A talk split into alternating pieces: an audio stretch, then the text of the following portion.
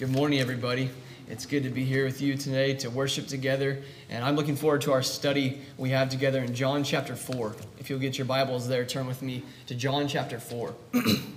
we have some uh, really interesting things to consider. Uh, I just hope I don't get in the way of what God has for us because these are the words of life.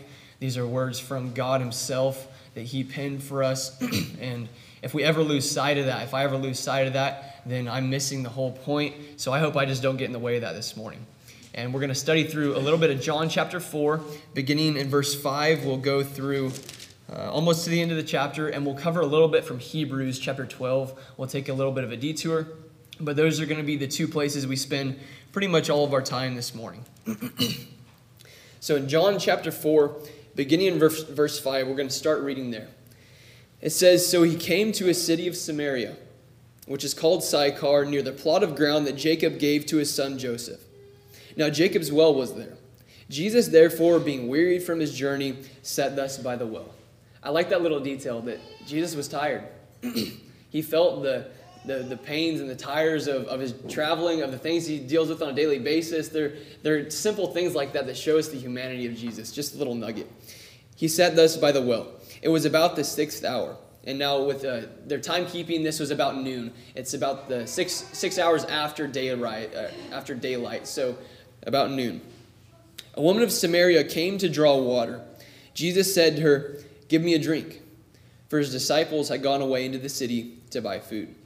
Then the woman of Samaria said to him, How is that you, being a Jew, ask a drink for me, a Samaritan woman? For Jews have no dealings with Samaritans. So we're going to start to see the who this woman is that he's talking to. I want you to picture him going outside the city, letting his his uh, his disciples, his friends, go off into the city to get some food, but he's got some business to take care of outside. And he goes and he sits and he waits, and this woman comes by. Now, this is the Middle East, so if you want to picture them, these are not white people, these are Middle Eastern. And she comes along in the middle of the day, and a couple things we have so far about her is that this is noon, and that she's a Samaritan. And she, first of all, she brings up this, this controversy. She's like, I'm a Samaritan. You guys are Jews. You don't have anything to do with us. Now, for a little background, the, this goes back to a lot of history between the two. You had the northern and the southern kingdoms that kind of divided under some, some issues. Uh, the Samaritans broke off, and when they were taken into captivity by the Assyrians, this warring people, the Samaritans kind of got unfaithful. The Jews kind of stuck with it. They dealt with all the, the struggles of being under captivity, and they handled it pretty well. But the Samaritans, they started intermarrying. They didn't really hold on to their faith, they didn't really stand strong. And so the Jews saw that, like, what are you guys doing? That's just compromise. And so they looked down on them. But when they finally got free, when the Israelites were all free and out of this captivity, they wanted to rebuild the temple, they wanted to rebuild Jerusalem. And and the Samaritans tried to hop on board with the Jews' plans, and, and the Jews were like, No, you guys left us. You were unfaithful, and you didn't hold on to things like we did. You, you were compromising, so no, we don't want your help. And that turned around, that made the Samaritans mad because they just wanted to help, and so they started sabotaging their building process. And so this caused just a lot of beef between these two groups. And so that's kind of the backdrop for this. This woman comes, and this, this Jew wants to talk to her, and she's like, What are you doing talking to me?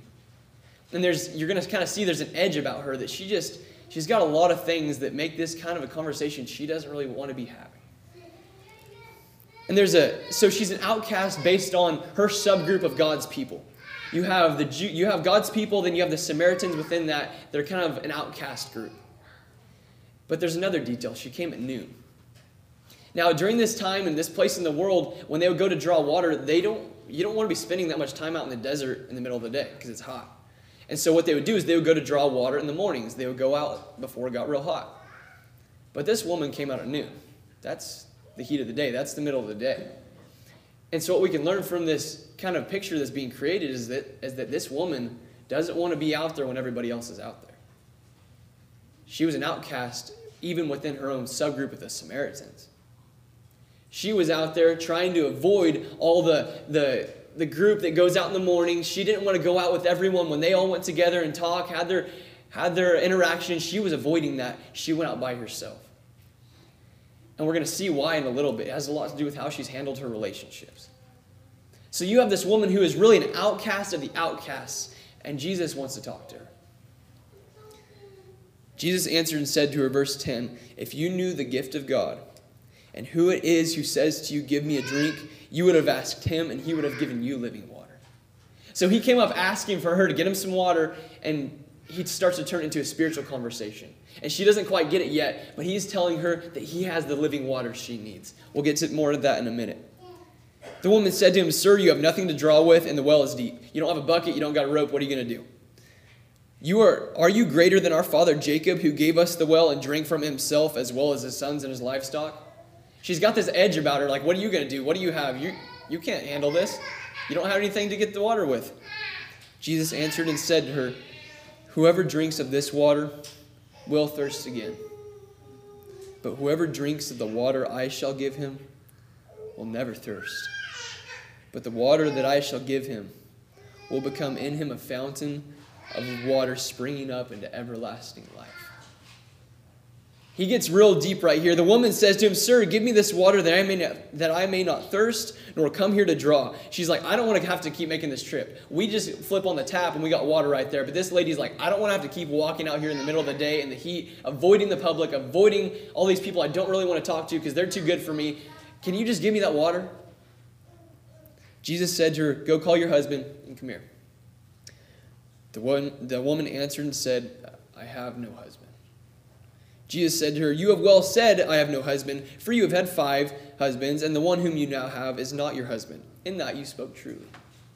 So Jesus is getting all in her business. The woman said to him, Sir, I perceive you're a prophet. Our fathers worshipped on this mountain, and you Jews say that in Jerusalem is the place where one ought to worship. Before we go on to that, he calls her out. He brings up her life, and so she starts to see that he's different. But why is she different? Why is she the outcast? She's had five husbands, and she's now living with this guy who's not even her husband. We're starting to see more of a picture of this woman and why Jesus comes to her. This woman came out to get water physically, she was thirsty physically, but Jesus is coming to her for a more important reason because she's thirsty spiritually. He comes out to this woman who's going through, who's been through the ringer trying to be satisfied by her relationships, trying to get the intimacy, the love, the appreciation, and the affection of these men. And she's running through them. And she's on her sixth right now. And she's not even married to him. It's like she's given up on that. Maybe she's cynical. Maybe she's frustrated. She's been through it. And she wants more than that. She's tired of where she's been. She's tired of what she's seen. And Jesus came to provide what she really needed. This whole dialogue is Jesus trying to show her that He has the living water she needs. He has the water that's going to satisfy her. It's not these relationships, it's not these the love from these guys that's going to do it. It's the love from God that's going to replace and push out that need for all the love from these guys, from these people. And I want you to start to consider for yourself, I want to consider for myself, what are things in my life like that? What are things that I look to for my value? Things I look to to give me validation? Things that I'm trying to take my self worth in? Because Jesus says you're going to drink of that water in a metaphorical sense. You're going to keep drinking from this well of these guys who you're just trying to leech off of. But it's like wringing out a dry rag. You're not going to get anything out of them. What are areas in my life like that? Areas that I'm trying to take identity in, areas I'm trying to take satisfaction in that aren't Christ. He says, I am that well of living water. You come to me and I will provide what you need. I will give you that water that'll let you never thirst again. Don't go to the dry rags to try to get water from those. He's right here waiting for us. And to this, she, she sees that he calls her out for her life, but this is how she responds Sir, I perceive you're a prophet. Our fathers worshipped on this mountain, and you Jews say that in Jerusalem is, where one, is, is the place where one ought to worship. So people have always read this, and I've always heard this taught. Like she's asking him, Oh, wow, I have this prophet in front of me. Here's a chance for me to ask. You know, you guys say to worship here, we say to worship here. What's right? What's truth? But she never asks a question. There's no question mark there. She just brings up to me a religious defense or a religious issue to kind of deflect from the situation. I've heard, heard that plenty. Whenever you try to start a biblical discussion with somebody, they can start to see, and they're like, okay, I see religious. Well, here's this religious difference I have. You know, you guys say this, you know, the Buddhists say this, and the Muslims say this. What, who can really know? They go high level theology and they just want to kind of glaze over and say, well, what can we even know? You guys say this, we say this. And I think that's what this woman's doing. She's deflecting from the guilt and the sin that she sees in her life. She's deflecting from the mess that's in front of her because she doesn't want to deal with this. That's how I see her responding. Jesus said to her, Woman, believe me, the hour is coming when you will neither on this mountain nor in Jerusalem worship the Father. You worship what you do not know. So she wanted to bring up these differences and try to get into this conversation that kind of takes it away from her and more to who can really know. But Jesus says the problem is, let's not even start there. Uh, he's not even going to get into the question of the specifics yet. He's going to start by saying, You don't even know who you're worshiping. So, how can you please God? How can you really do what God wants if you don't even know who He is? He says, You're, you're worshiping who you don't even know. We're going to get into this more in a minute. But that's where the root of all this starts. And before we really need to, I don't know, get consumed with the rest of things, we have to focus on that first. Do we know who we came into worship this morning?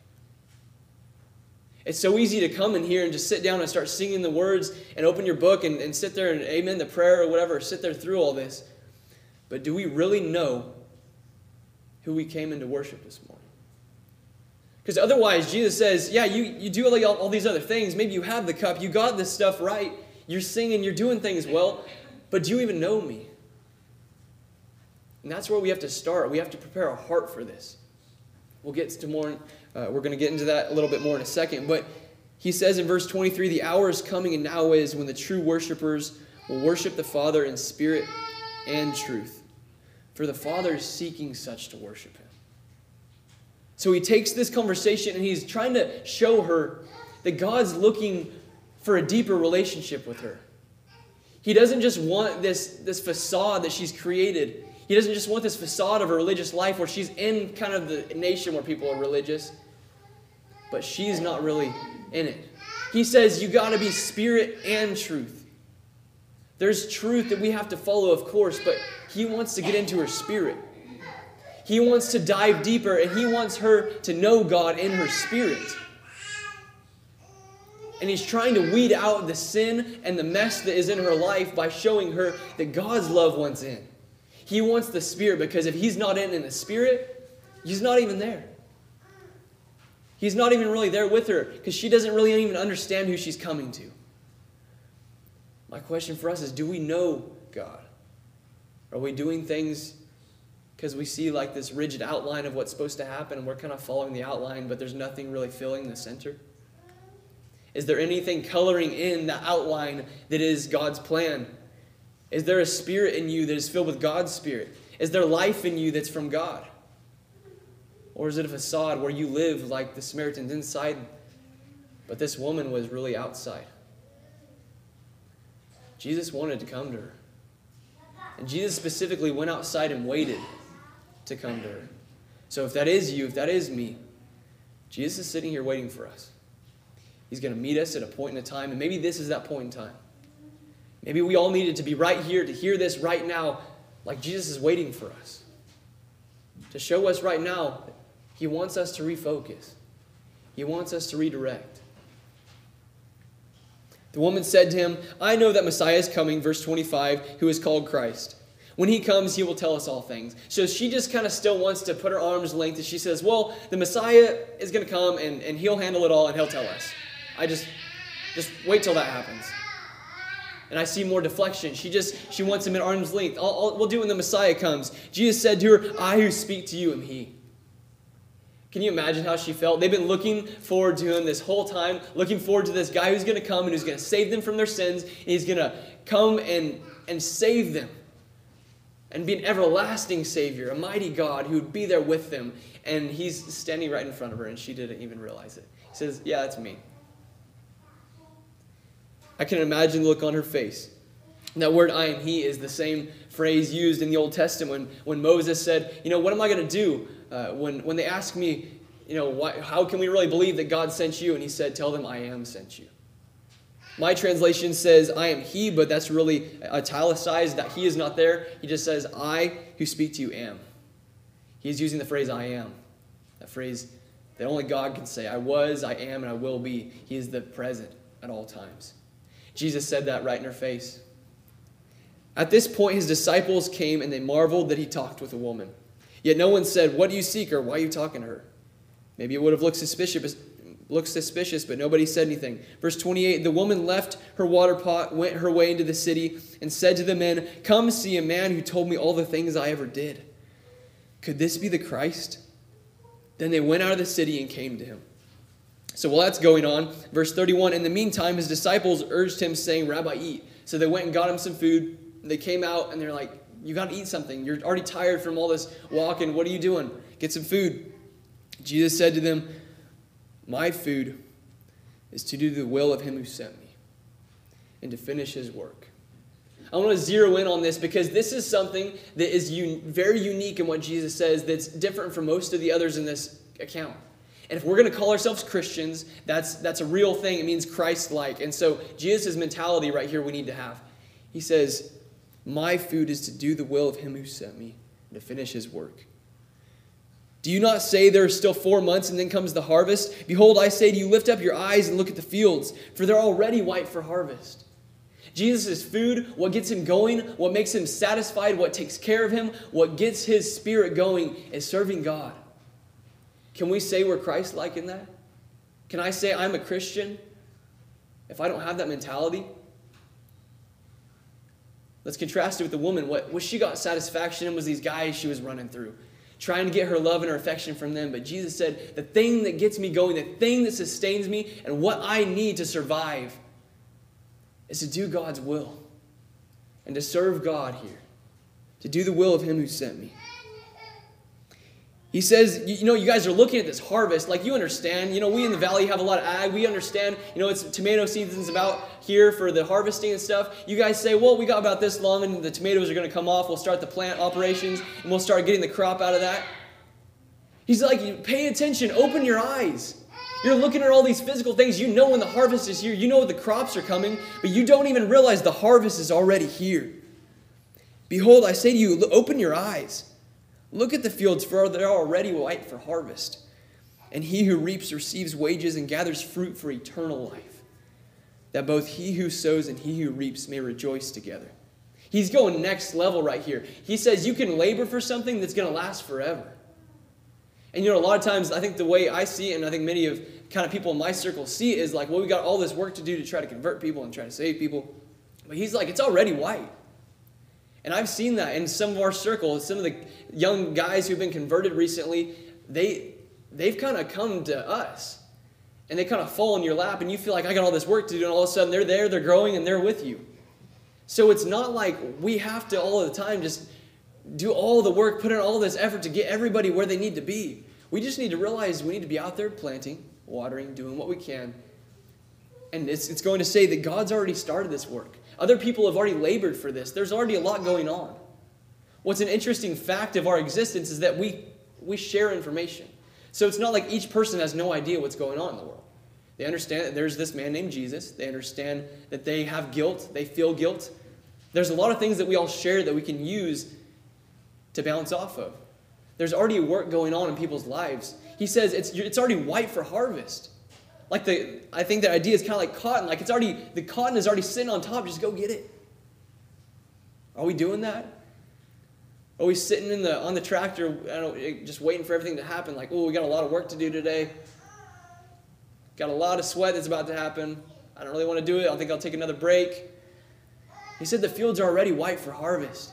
Get out there and get going. For in this saying is true one sows and another reaps. I sent you to reap for that which you have not labored. Others have labored, and you have entered into their labors. That's a mentality we've got to have. Is that we're not the only ones working here. We just need to put in our effort, do our part, and good things will happen. Jesus said that I'm the true vine, and if you abide in me, you will bear fruit. Jesus guaranteed us that.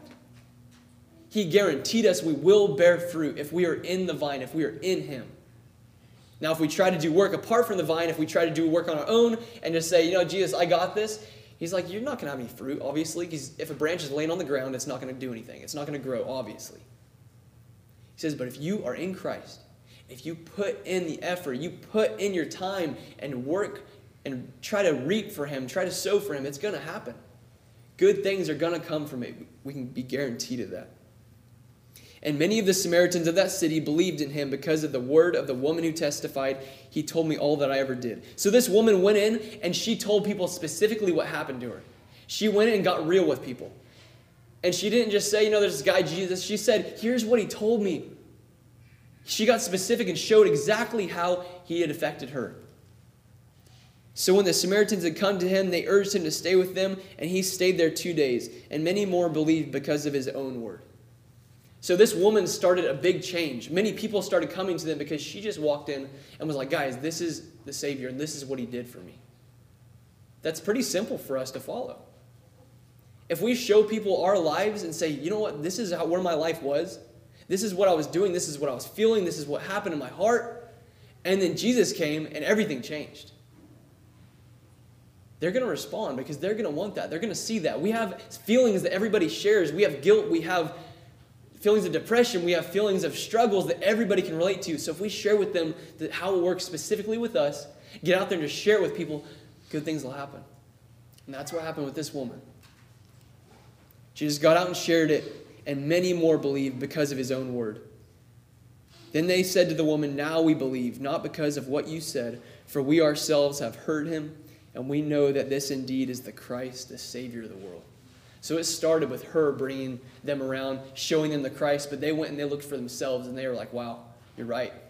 We ourselves have heard and have seen this. We found this out for ourselves. And people, we're all gonna have to, we're all gonna have to do that. People are gonna have to do that when they come to Christ. They're gonna have to find him for themselves.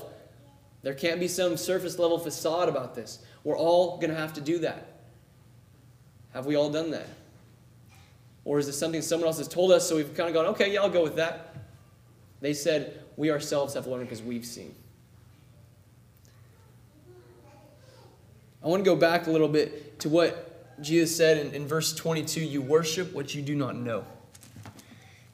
And as I think about, you know, some of the things we can take from this, one of the first things is understanding who, who God is and, and trying to get a better picture so we can kind of make some ground in this process of being, being more like He wants us to be.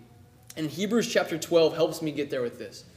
If you want to turn over there with me now, I want us to get a, just a picture of who that God is this morning. So if we're not there yet, we can get our hearts ready for the rest of the worship, get our hearts ready to see God for the rest of the week in the way He truly is. Hebrews 12, verse 18. The writer there says, For you have not come to the mountain that may be touched, and that burned with fire into blackness and darkness and a tempest, and the sound of trumpet and the voice of words, so that those who heard it begged that the word should not be spoken to them anymore. For they could not endure what was commanded, and if so much as a beast touches that mountain, it shall be stoned or shot with an arrow. And so terrifying was the sight that Moses said, I'm exceedingly afraid and trembling.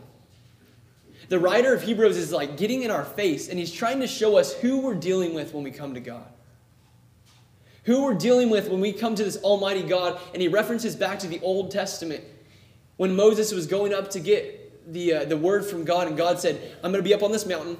You come up to me, and just you. And tell everybody if anyone comes up to that mountain and touches it, they die. I don't care if it's an animal, I don't care if it's a person. You shoot him with an arrow, don't even go get him. Throw a stone them from there. They need to die. And they couldn't handle that. That was too much for them. Like, whoa, this is crazy. And that's how God is shown here. Is he's this he's this tempest, he's this storm, he's this darkness, this blackness, this fire.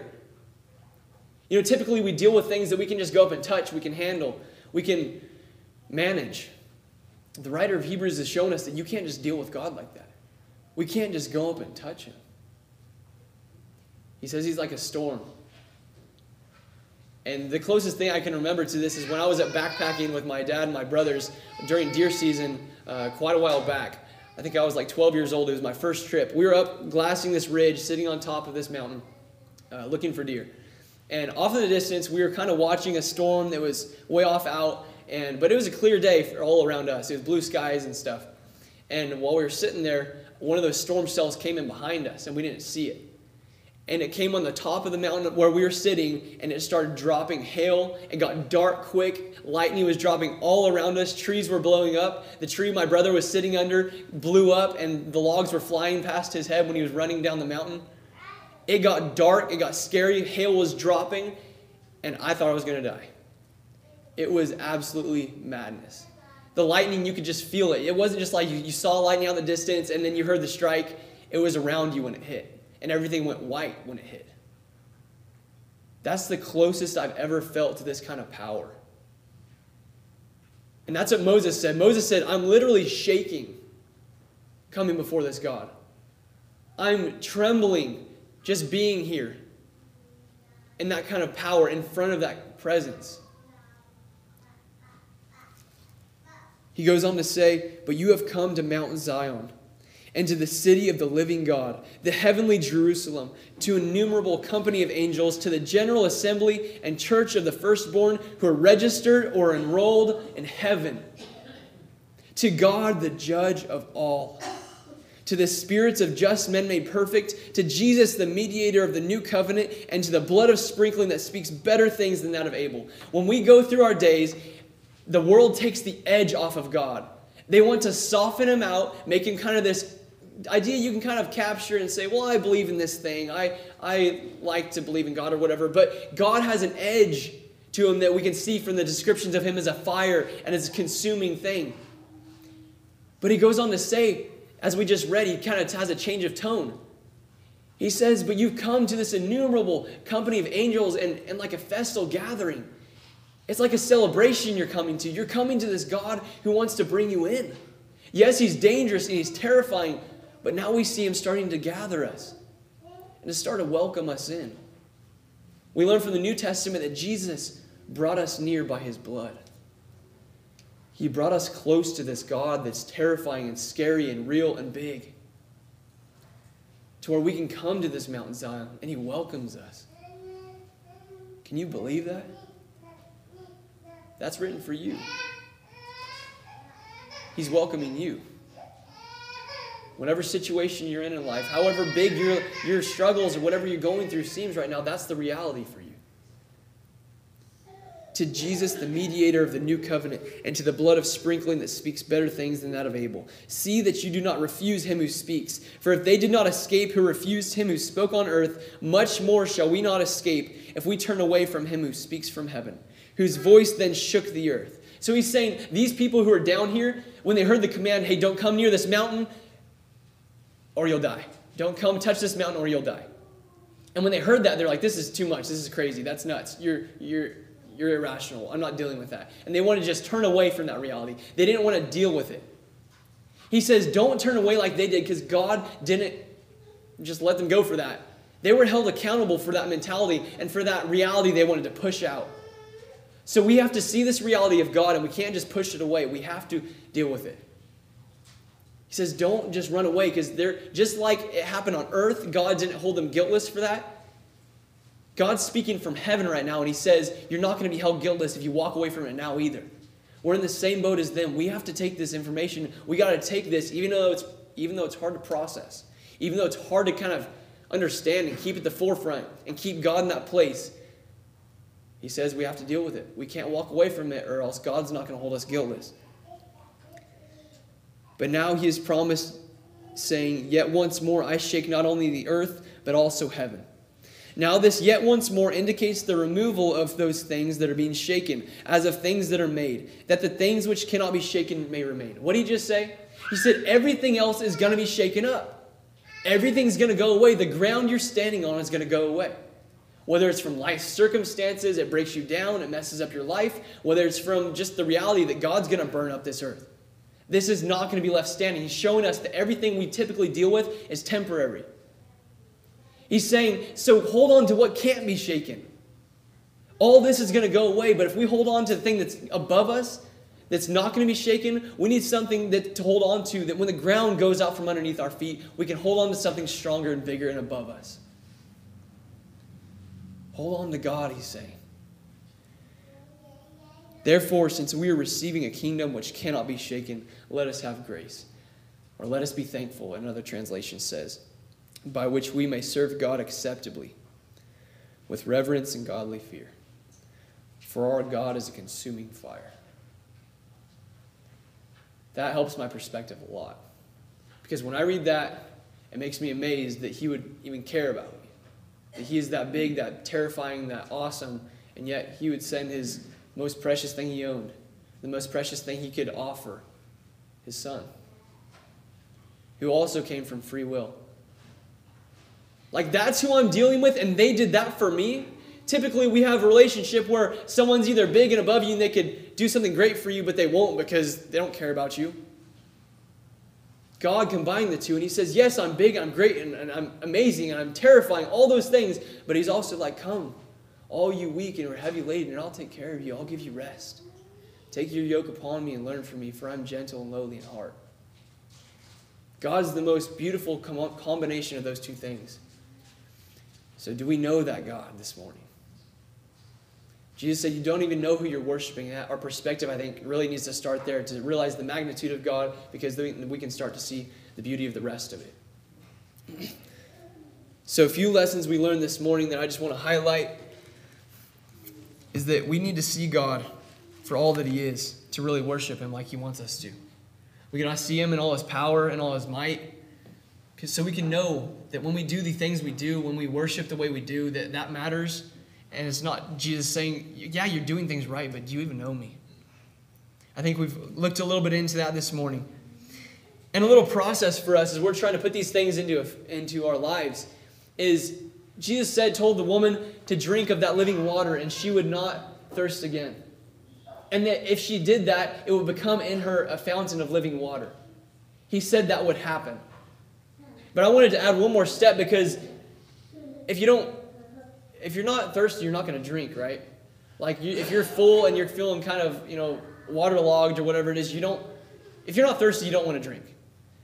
So what we got to do is we got to get thirsty first. In Matthew 5, Jesus says that whoever hungers and thirsts for righteousness will be filled.